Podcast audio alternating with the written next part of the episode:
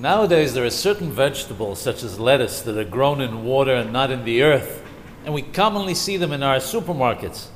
Does the bracha, the blessing of Bore Peri Ha'adama, who created the fruit of the earth, still apply? Or, since it didn't come from the earth, should another blessing, specifically Shakol, be recited instead?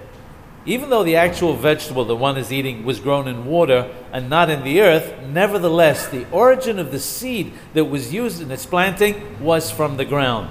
In view of that, it is considered to be fruit of the earth, and the bracha of Bore Peri Ha'adama is recited as usual.